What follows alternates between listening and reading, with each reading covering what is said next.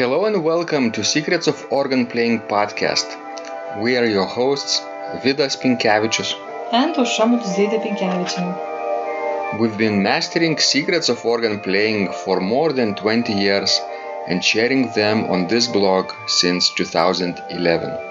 On this show, which we create from our home in Vilnius, Lithuania, we strive to help you grow in every area of organ playing, including practice, technique, repertoire, sight reading, hymn playing, improvisation, composition, music theory, harmony, and many others. Our hope is to help you become a complete musician, or what we call as total organist, a program which we have created to help you reach your dreams faster than you would do on your own. If you are new here, we invite you to subscribe to receive free updates of this blog at organduo.lt. By subscribing, you will also receive free video how to master any organ composition and 10-day organ playing mini course. And now let's go to the podcast for today. Let's start episode 536 of Secrets of Organ Playing podcast. This question was sent by Kirk and he writes Vidas, it has been a long time since I've written you. How are you doing? I'm working out of Marcel Dupré 79 chorales for organ. Talk about working on coordination. For me to do them, I'm practice between 50 to 60 metronome beats per minute. And if I mess up, I go to the measure and practice at least 10 times just to start. Question besides having a teacher how can a self taught organist become proficient and get to the master level of the organ?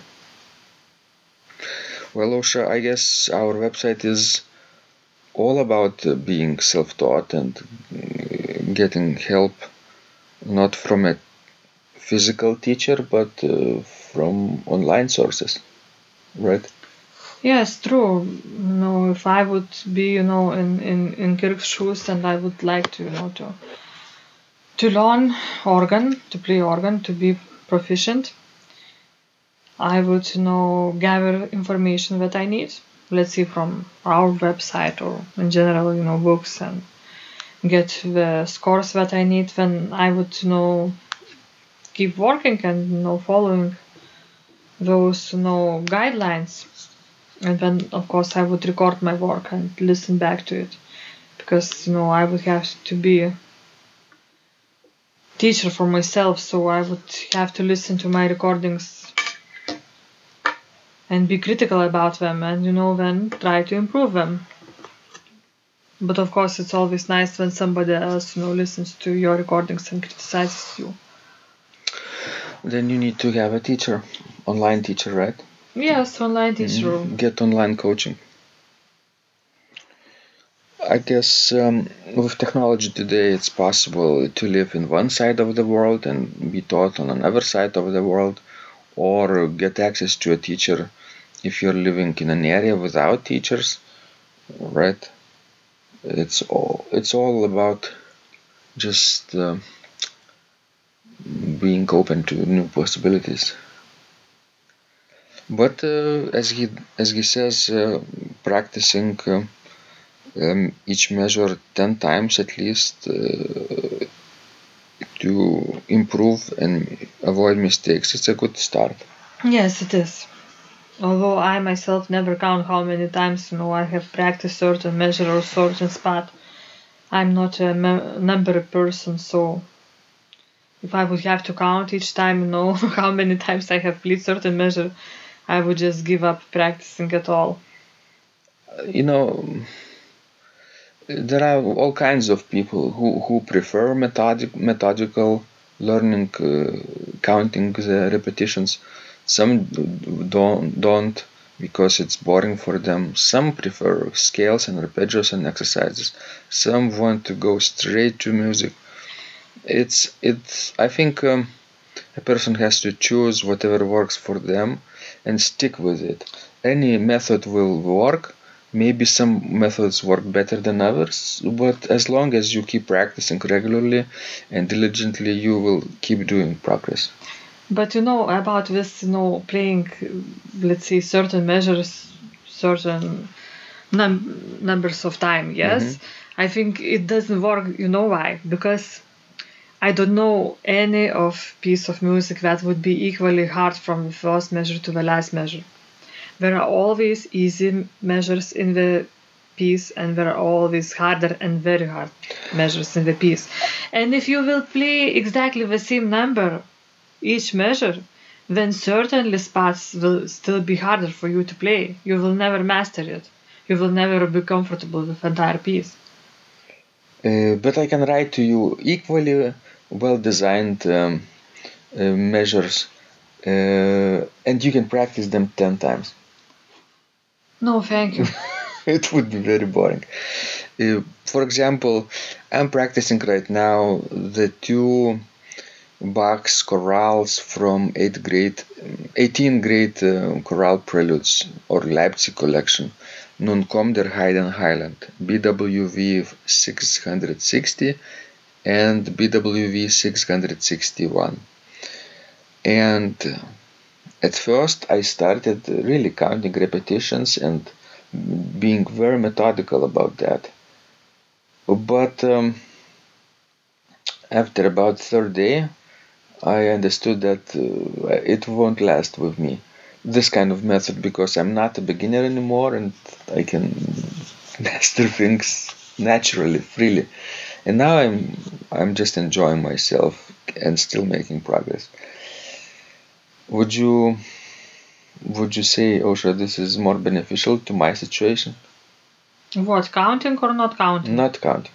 I think it's more beneficial. hmm But for some people, they do like to count. You know, they do want to um, feel the the need to see a progress. Maybe they don't understand if they're playing better or not, but if they count the number of repetitions, they feel that they're progressing. It's maybe a different thing. But still, you need to work on some spots more than on the others. Because believe me, for example, now you know, sort of repeating the Wachet auf from Bach's, you know, Schubler collection. Yes. This famous C flat major, you know, which is the uh, work that Bach himself redone from his uh, cantata 140. This is BWV 645 in Schubler's collection. Yes, and it has this common common form for most of the Lutherans chorales. It has a bar form which has A section repeated and then the B section which is a new one. Bar meaning like B A R, right? The word. Yes, B A R, and it has. If I would have to draw a form of it, it would be like A, A, and B. So you have the A section now repeated. And B is usually um, longer than A. Yes, that's right. And no, because uh, I don't have much time to practice, so usually I play it well once a day. hmm And now, you know, after practicing it for what three weeks, I noticed that you know that A section goes just so well. Because because I play it twice because that's how the music is written. But the B section is much harder now and longer. and longer. hmm So naturally, if you repeat some things more times, you learn it. Is uh, you learn it better than other spots.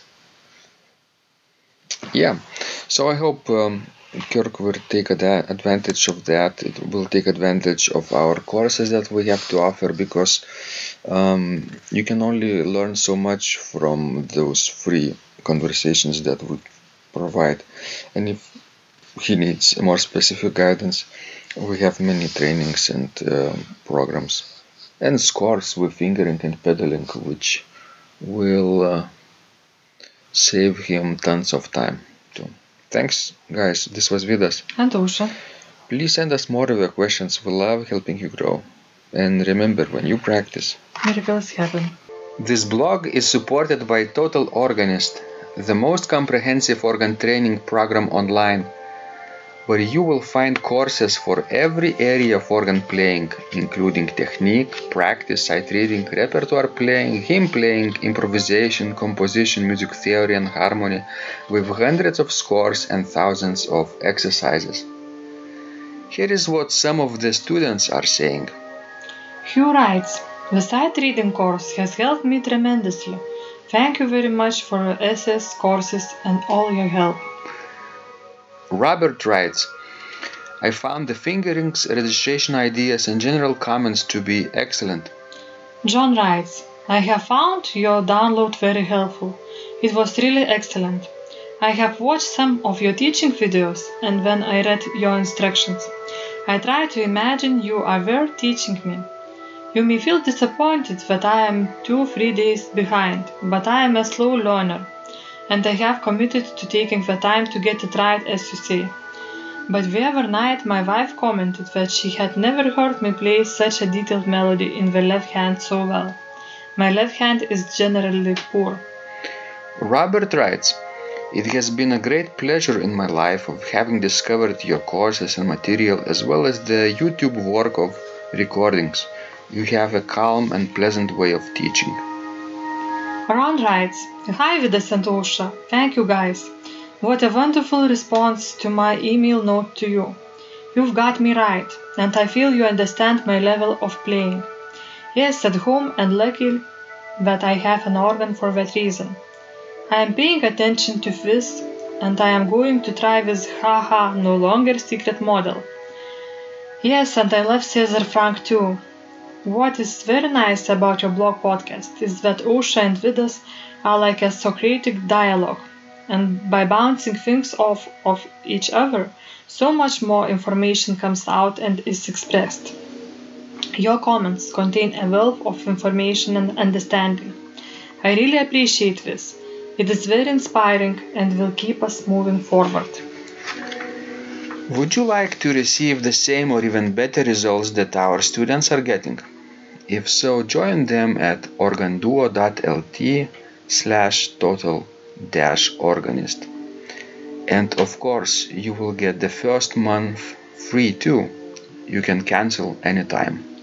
Also, if you haven't yet subscribed to receive free updates of this blog, make sure you do that at organduo.lt. By subscribing, you will also receive free video, how to master any organ composition and 10-day organ playing mini course. This was Vidas. And Ausra from Secrets of Organ Playing. And remember, when you practice, Miracles happen.